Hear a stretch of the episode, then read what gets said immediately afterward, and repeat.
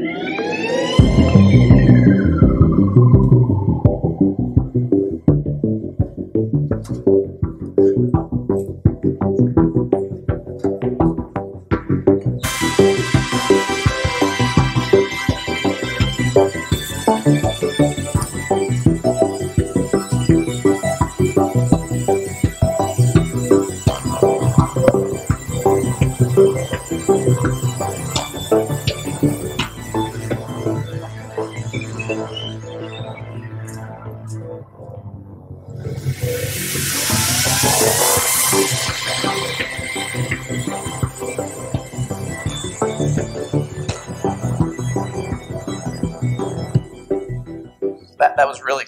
really thought I was going to drop my iPad there. I mean, you have no idea how many times I have been afraid that I was going to do something like that. And of course, the iPad would hit the stage floor and it would break, it would not work, and, and then I would just have to wing it for the next 35 minutes or, or so. So I want to start today with this idea, and it's this idea that, that preachers, that we are essentially storytellers. And I know that when I, I say storytelling, the first thing that many people are going to think of is some sort of fantastical, fictional tale. Right? If someone tells you a story or if someone reads you a story, uh, typically you're thinking of something maybe that involves fairies and elves and some wizards, maybe like a Lord of the Rings type vibe. So I understand if someone who is a preacher, if they heard me say, hey, preachers are storytellers, I understand that they may at first get a little bit offended. Right? But truthfully, I do believe that that is what we are. That's what we are doing. We, we are recalling or we are retelling stories. Now, they're factual stories, and they're factual stories with a, a divine purpose, of course. But when we open our Bibles, and if we were to, to share today the, the Exodus story, or the creation story, or the story of the resurrection of Jesus Christ, well, what is it that we are doing? We are, we are retelling a story. And of course, while we retell the story, we are doing our best to remain uh, faithful, where we're trying to, to add some, some insight and wisdom, something that's going to help you better understand or better appreciate the factual story that you are hearing. Uh, we're hoping that we're going to find a way that we can uh, expand on, on these truths that are contained in our Bible, expand on them in a bit of a, a deeper way. But while we are doing that, always striving to remain faithful in the retelling of the story. Uh, there's something else that, that preachers do as well when it comes to telling stories. Not do we just retell stories, uh, we also tell our own stories as well very often. Right? I get to come up here and I get to, to recount personal experiences, uh, those that are given to me firsthand and also those that are passed to me secondhand as well. And when we tell our own stories, we, we hope that our stories are going to help clarify or, or make understandable the scriptures that we read to you each and every week. Now, that means, as a preacher, you must have a very good source for content. Uh, sometimes a, a, funny personal story is going to be appropriate. Uh, sometimes, though, it's going to be maybe a story of, of personal struggle that the preacher has gone through himself. That's what's going to suit the bill. It, it is important that a preacher share their stories, even other stories of loss and their stories of pain because we have to make sure that we are being transparent and revealing our own humanity. We have to let the congregation see our hurt. And of course, we also have to let the congregation share in our victories. So I do think that a, a good preacher needs to be an authentic storyteller. Part of the, the problem that arises for me, though, is that not everything that happens in my life is worthy of telling the story of. Right? Most days, the story of Daniel's life is not something that I think would help you or edify you and help you understand the scripture. If I were to tell you the story of this past Tuesday, for example, it, it would sound like this. It would say, you know, I came into my office after having a nice breakfast at home. Uh, I sat down at my desk and I read some commentaries on Judges chapter 13. Uh, I had a nice little lunch, a little salad.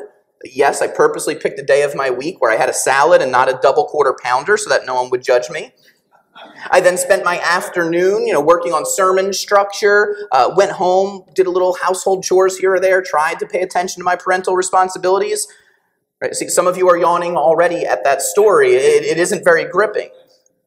So the preacher has to always be on the prowl for good and true stories that may intersect uh, their lives with the sermon, with the illustrations that we're going to be talking about today, hoping that it can help hammer home the wisdom or the lesson that we're getting from a piece of scripture.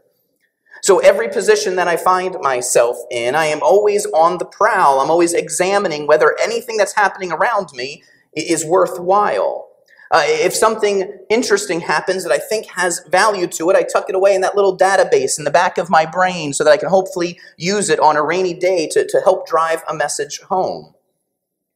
But if you are preaching 40, 45, or 50 times a year, you come to realize you are going to need a lot of good stories. And one of my fears becomes that I'm going to start telling you a story for the second or third or the fourth time. I promise you, in the last two years, it has already happened. Some of you have heard some of my best stories more than once. And I'm also willing to bet that if you guys stick in with me for another decade, you will hear many of my stories time and time again. Just remember, well, maybe the 10th time for you, Matt, it might be the first time for someone else, okay? So I'm always on the prowl for a good story. Which brings me to the other night.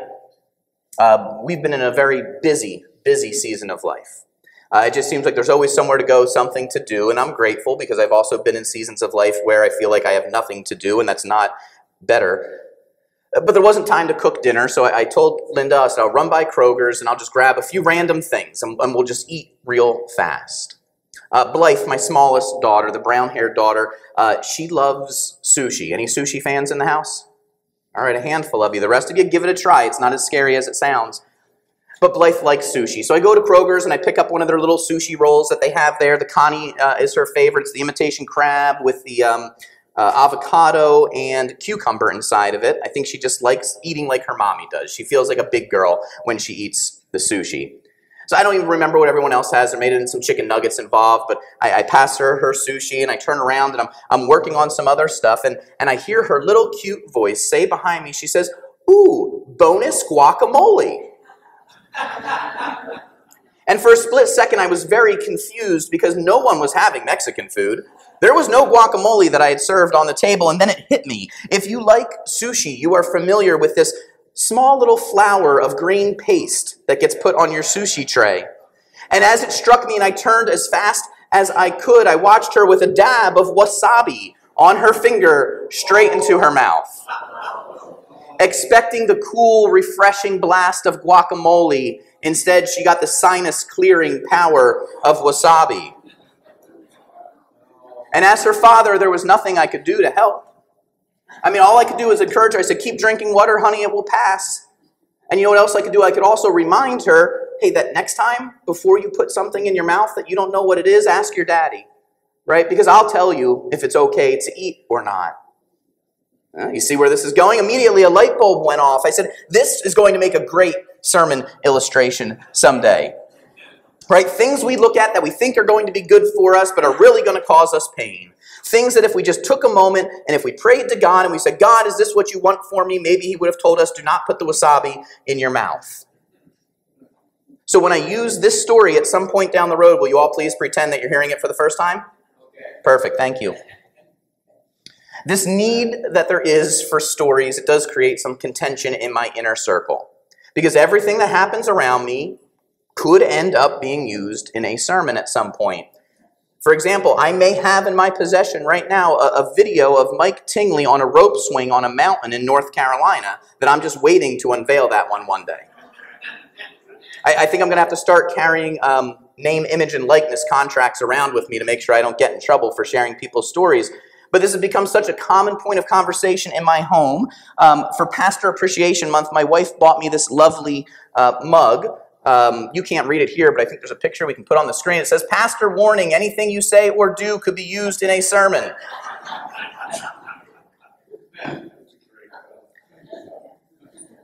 So be warned if something profound or something funny happens within my earshot, if you make the mistake of mistaking wasabi for guacamole, you too might have your story used to hopefully draw someone closer to their Creator to hopefully help bring them knowledge of who their Savior is. So, in the greatest sense of the word, in the most wonderful sense of the words, I do get to say that I am a storyteller. And most of the stories, the vast majority of the stories that I ever tell, were first told by someone else. So that means that there is indeed a storyteller who is much, much better at this than I am because his stories will endure forever. Very often, my stories are forgotten by the time the four o'clock NFL game kicks off. Right? His stories have been retold by countless numbers of people over thousands and thousands of years. It's his stories that us preachers do our very best to try to introduce people to or, or try to guide people through. Right? My stories absolutely pale in comparison to the story arc that is in your Bible. As I was thinking about this idea of being a storyteller, though, there was one trait that I noticed that, that I do get to have in common with the greatest storyteller of all time. We both do repeat some of our stories. Now, admittedly, we repeat them for very different reasons. I only repeat my stories because my simple human brain is very limited and I cannot remember if I had already told you that guacamole story or not. But when God intentionally repeats himself, when we see him writing a very similar story through very different times and through very different generations, it's not because he forgot that he had already done this once before. Right? God repeats himself intentionally because, again, he understands as our creator our own limitations. He has the ability to see the entire story before it's even been written. So when God repeats a similar story with a similar theme again and again and again, it's his way of telling us to pay close attention. I just come up here like a bad stand up comedian performing in the Catskills in 1962 saying, hey guys, stop me if you've heard this one before. Right? But that's not what God says. God says, listen closely to me. He says, I've already told you this more than once. Listen this time. There's one particular story that God seems to like to retell, uh, again, through ge- different generations and through many different people. And as we, or, or I, was, I will say, we will intersect with this same type story again today in Judges chapter 13. Okay, I'm going to give you a little brief synopsis of the story. And again, don't stop me if you have heard this one somewhere else before, but just see if this rings any bells to you. It's a story where there's a woman and it, it's a woman who has never before conceived a child. She's visited by a, a, divine uh, a being, let's just say, and then she miraculously gives birth to a son. God uses that son to do something amazing or to advance his story that he is writing for humanity. Have you guys ever heard a story like that before? I hope everybody raises their hands. We've all heard that story before, haven't we? We've actually heard it many, many times, though, in our Bible. Uh, think back Abraham and Sarah. Isn't this their story, too? Genesis 18, 9 and 10, it says, They said to him, Where is Sarah, your wife? And he said, She is in the tent. The Lord said, I will surely return to you about this time next year, and Sarah, your wife, shall have a son. And Sarah was listening at the tent door behind him.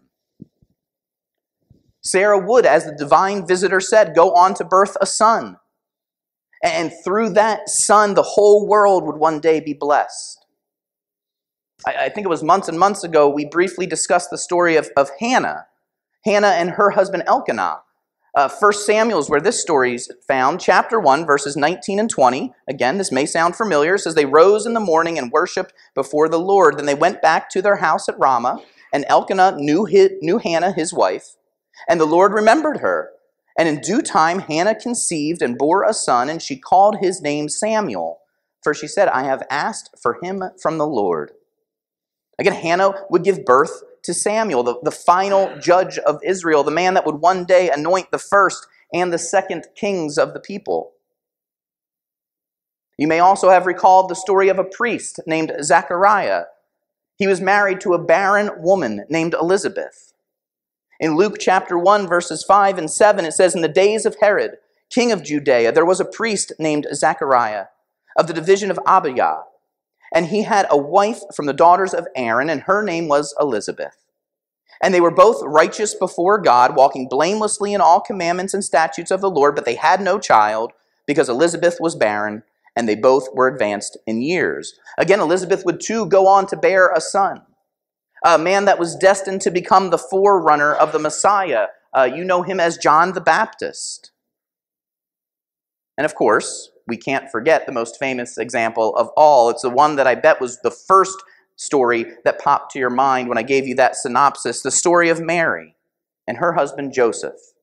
Luke chapter 1, 26 through 28 says, In the sixth month, the angel Gabriel was sent from God to a city in Galilee named Nazareth to a virgin, betrothed to a man whose name was Joseph of the house of David, and the virgin's name was Mary. And he came to her and said, Greetings, O favored one, the Lord is with you. I hope if you're here today or if you're watching from home, you're familiar with how that story is going to end. Mary gives birth to the Savior of the world, Jesus Christ. But did you know that there is again a similar related story here found in Judges chapter 13 that we're going to look at today? In Judges 13, we're going to see the similar storyline repeat itself, that the names and the faces and the places, they're all going to be a little bit different. But it's this idea that God is going to bring forth a prodigy from a woman who has never been able to conceive previously, and that he is going to use this child to write his story. The fact that this keeps happening over and over again sure seems like it's something that God wants us to remember. Again, in Isaac, he brings about the answer to the promise that he made uh, to, to make a great people from Abraham a people that he would one day again use to bring salvation to the world in Samuel. He raises up a prophet who would usher Israel into a new time, who would establish the line of David. In John, we see that this one that would go ahead of the Messiah is born in exactly the right place and exactly the right time to exactly the right people. And in Jesus Christ, he brought about a Savior. He brought the Messiah, the sacrificial lamb, that, that would call humanity finally back to the Father. And in Judges, what we're going to see in Judges today for the very first time is we're going to see a judge that was called from the time of conception. Right? Not voluntarily taking the job like those who had come before him. This is one who the job was given to from the womb.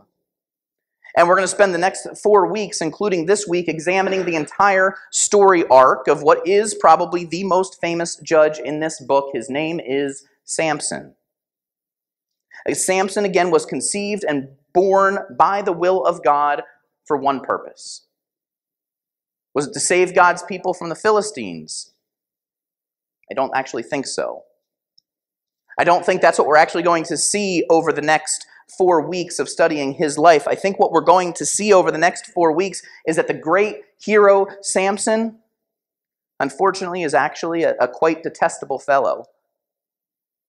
He actually never brings victory over the Philistines. Right? That actually that, that wouldn't happen until the time of King David, and that time of King David is actually quickly approaching now. Samson, though, from the time of conception, he exists for the purpose to, to show us that humanity is never going to be able to fully redeem itself. That no matter how smart we are, or in Samson's case, how strong we are, that evil has taken up residence in the heart of men, and because of it, we need a Savior. Samson is born directly to point to our need for the Messiah to come. And yes, what we see in the beginning of chapter 13, uh, you, you could see it as your stereotypical type of foreshadowing, foreshadowing of when God is going to come and tell a very similar story once again to that virgin who was betrothed to a man whose family was from that little town of Bethlehem. Uh, read with me in Judges 13, verse 3 as we begin. It says, The angel of the Lord appeared to the woman and said to her, Behold, you are barren and have not borne children, but you shall conceive and bear a son. You see, I think God only interjects himself into humanity this way when he has a very good reason.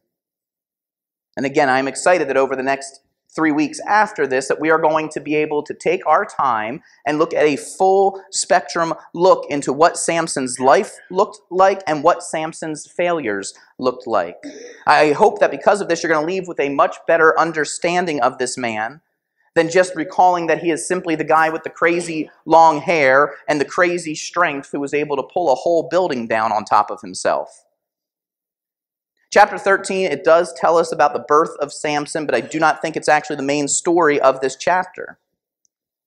This chapter is much more, uh, has much more to do, I should say, with Samson's parents uh, and with the state of the Israelite people in general.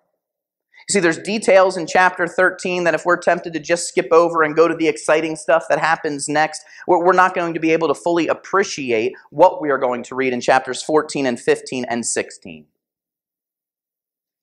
With that, if you have been hoping for a bit of a, a reprise from all of the ugliness that we have been seeing and hearing about in Judges, you are going to get that this week in chapter 13. Uh, but I will warn you, it will be very short lived. The second half of the book of Judges from here on out, it continues with what we have seen in the first half. This tradition of being shocking and strange and disgusting in the stories that are recorded here. But this week, we get this brief break to come up out of the whirlpool for air. But remember that we are soon going to be sucked back down, and we're going to be sucked back down the whirlpool of judges deeper than we've ever been before. We set the stage for this in verse 1 of the chapter. Just go back a few verses. It says, The people of Israel again did what was evil in the sight of the Lord. So the Lord gave them into the hand of the Philistines for 40 years. Okay, you should be used to hearing opening verses like that in the book of Judges, right? That's about how all of our chapters have started. The people, they do evil. And again, I'll remind you that when it says the people do evil, what that almost always means is that they have forgotten the one true God and they began to worship the gods of all of the people who surrounded them in the lands. Also, very important, what we learn out of verse 1 is that the enemy now is no longer the Canaanites or the Midianites or the Ammonites. In fact, it's no ites at all. The bad guys are now the Philistines. And we haven't really heard about these people in a while. Back in chapter 3, we discussed them very briefly. Uh, if you remember, there was the judge who killed 600 of them with an ox goad, right? It was like that cattle prod thing that we talked about. But now the Philistines, they are back and they are bigger and they are badder than they ever were before. And it says that they oppressed the people of Israel for an entire generation. Right? Again, it's important to remember here the time frame where we're talking about now a point where an entire generation of Israelites have been born, they have grown, and they have had families of their own since God has last raised a redeemer for them. At this point, eight weeks into this study, you should know the cycle of judges because we've seen it many times before, right? The cycle says the people are going to stumble and fall. We've seen that. We, say, we should say next, well, God's going to hand them over to an oppressor. We've seen that. But what should come next is the people should come to their senses and they should cry out to God, and, and then God should redeem them. He should send a redeemer. But this isn't what we see happen anymore in chapter 13. Remember what it just said in, in verse 3, what we just read a couple minutes ago. It says, God begins to set into motion the conception of a man whom his spirit would be upon, and who would be a redeemer, albeit a very limited variety of redeemer for his people. What never happens in this exchange is that the people no longer cry out for help. You see, the people of Israel at this point, they've reached this cursed point where they don't, they don't even recognize how deep down the whirlpool they are anymore. At this point, they are so upside down, they are so lost, that they aren't even smart enough anymore to yell out for help. It makes you wonder would they even know who it is that they were crying out to if they were to do it? Uh, they're just sitting and suffering in silence because of their own disobedience. And based upon their lack of pleading for their own salvation, it seems like maybe they've become comfortable with this lot in life that they have. See, but even in their own ignorance, their own need for salvation it's is still in God's nature to provide that for them. So without the people crying out, God puts into motion his own plan for a, a boy to be born. And this boy was going to be set aside from the time of birth for this very intentional job. Another thing that's also missing here in chapter 13, there is no formal announcement like we've seen made in chapters before, right? It doesn't say, and the Lord raised up a deliverer. In fact, from, from here on out, after chapter 13, all of the patterns that we have become accustomed to in the book of Judges, they all stop. You see, redemption after the time of Samson will look further and further from possible every single week. But that's a story for next month. Here today, what we, we, we need to see is that this, that this character, Samson, is born. And as I've alluded to, what, what we're going to read in the coming weeks is not going to be a story of how great Samson was. It's going to be the story of how flawed and how broken Samson was, and how his flaws and some of his flaws and brokenness, they will be unrecognizable to us if we don't understand the parameters that God laid out to Samson's mother when she was first visited by this divine figure. So I want you to read with me. We're going to backtrack, read verse 3 again, and we're going to head through to verse 5. It says, The angel of the Lord appeared to the woman and said to her, Behold, you are barren and have not borne children, but you shall conceive and bear a son. Therefore be careful and drink no wine or strong drink. Eat nothing unclean. For behold, you shall conceive and bear a son. No razor shall come upon his head for the child shall be a Nazarite to God from the womb, and he shall begin to save Israel from the hand of the Philistines. So, what we just read is something new. This is not something that has ever been asked of any judge up until this point. Uh, but the angel of the Lord says, Samson, or this son that you're going to bear, that he is going to be a Nazarite from birth. Now, again, that's not a term, a term that we use very often, but a, a Nazarite is someone who takes a very specific vow to the Lord. There's that word vow again, like we talked about last week. We should remember that breaking a vow to the Lord can have very serious consequences. And this particular vow that this angel comes to this woman and tells her that her son should follow, the vow of the Nazarite, uh, is described for us in some detail in, in the book of Numbers. Uh, this isn't going to be in the slideshow. I just put the scripture reference up there. If you want to jot it down, you can read this uh, later, but I, I, didn't want you to have to flip too far away from Judges. Uh, num- number 6, 1 through 7, it says, The Lord spoke to Moses, saying, Speak to the people of Israel and say to them, When either a man or a woman makes a special vow, the vow of the Nazarite, to separate himself to the Lord. He shall separate himself from wine and strong drink. He shall drink no vinegar made from wine or strong drink. He shall not drink any juice of the grapes or eat grapes, fresh or dried. So raisins are out of the question, in case you were wondering. All the days of his separation he shall eat nothing that is produced by the grapevine, not even the seeds or the skins. All the days of his vow of separation, no razor shall touch his head until the time is completed for which he separates himself to the Lord. He shall be holy. He shall let the locks of his hair of his head grow long. All the days that he separates himself to the Lord, he shall not go near a dead body, not even for his father, for his mother, for his brother or sister. If they die, shall he make himself unclean, because his separation to God is on his head. This is a special vow. Uh, it's a vow that, that one would make in order to show their dedication to the Lord. And it was a vow that was intended to be made for a period of time, whether that time period was a month or a season or a year, but for a season. The main sticking points to this vow that we have to remember as we follow the story of Samson's life you have to remember these three main things that, that, that the angel of the Lord told Samson's mother that he should not ever be doing. Okay, the first one is he should not drink any wine or other alcoholic drink. Step two is he should never cut his hair. A razor should never touch his head. And the third one says he can never be uh, essentially in the presence of a dead body or touch a dead body. Right? It actually goes as far there in Numbers uh, in verse 7 to say that even if your family were to die during the time of your vow, you cannot be near the body. Right? No, no, no preparing the body for burial, no being present in the same room for services. It's a pretty extreme vow. No alcohol, no haircuts, no dead bodies, right? That's the deal that Samson has essentially signed up for. And again, if you want to read more about that, you can go back to Numbers chapter 6. But for now, keep those three things in mind and keep them in mind for the next three weeks as we're going to, to, to, to look at these things that Samson was to be kept from and see how well he did at keeping himself from them.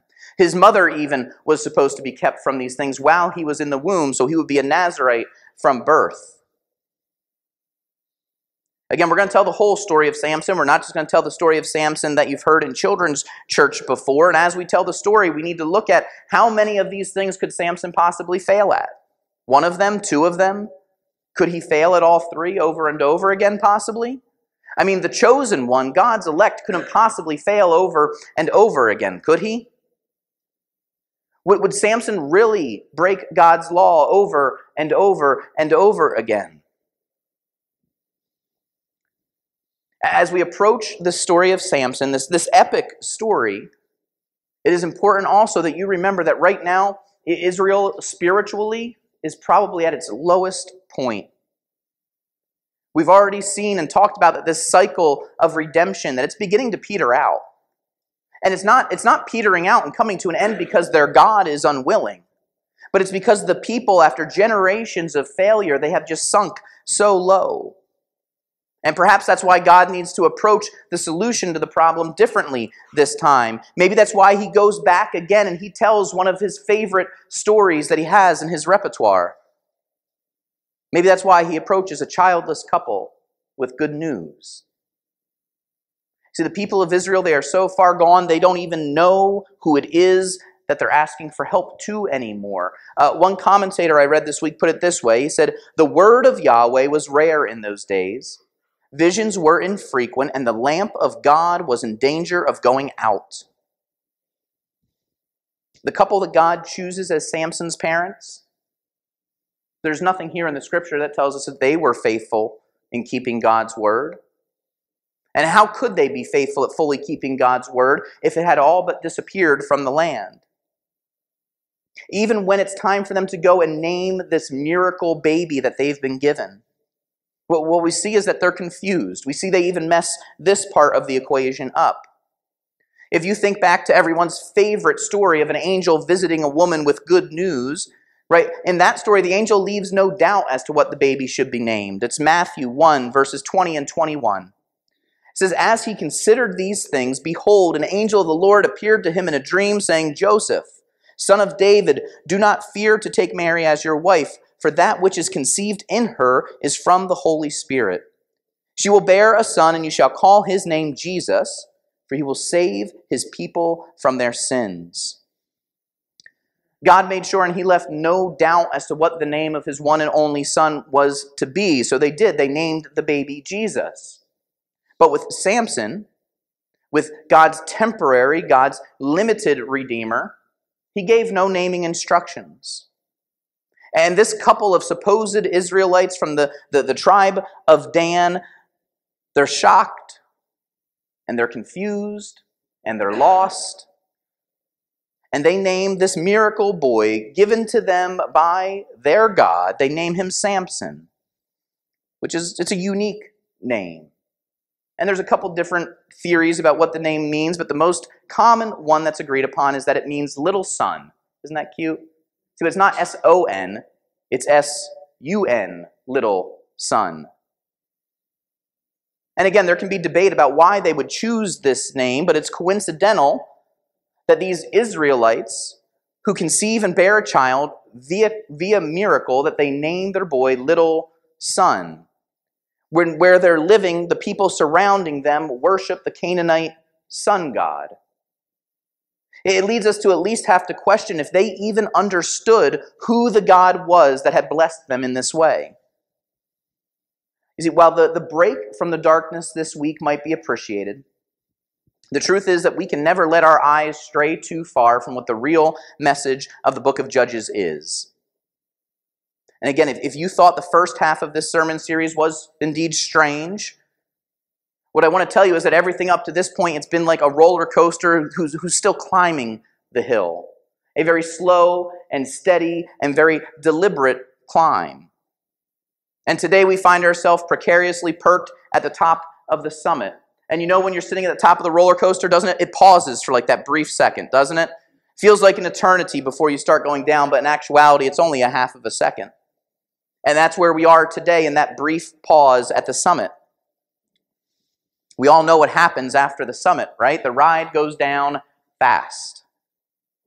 And from here on out, there will be enough twists and enough turns to make you throw your hands up in the air and just let the ride take you wherever it is that it has to go. But for, di- for today, it is nice that we get a chance to bask in what is actually some incredible hope. You see, there's hope for us here in the fact that during the greatest ignorance, the time of greatest ignorance of God's chosen people, that they still were not left alone. God was continuing to move. Because his story of hope and his story of redemption, it will not be derailed by the poor choices of men. And the hope for today is that we serve a God that even when everything around us honestly seems to be going to hell, he remains committed to see his kingdom come here on earth as it is in heaven. And I know that you look around and you watch the news and you see what's happening around you, and sometimes it does not feel that way. When we hear about politics and wars and natural disasters and shootings and all of the evil that exists in the world, I know sometimes even the strongest of us can feel our faith waver.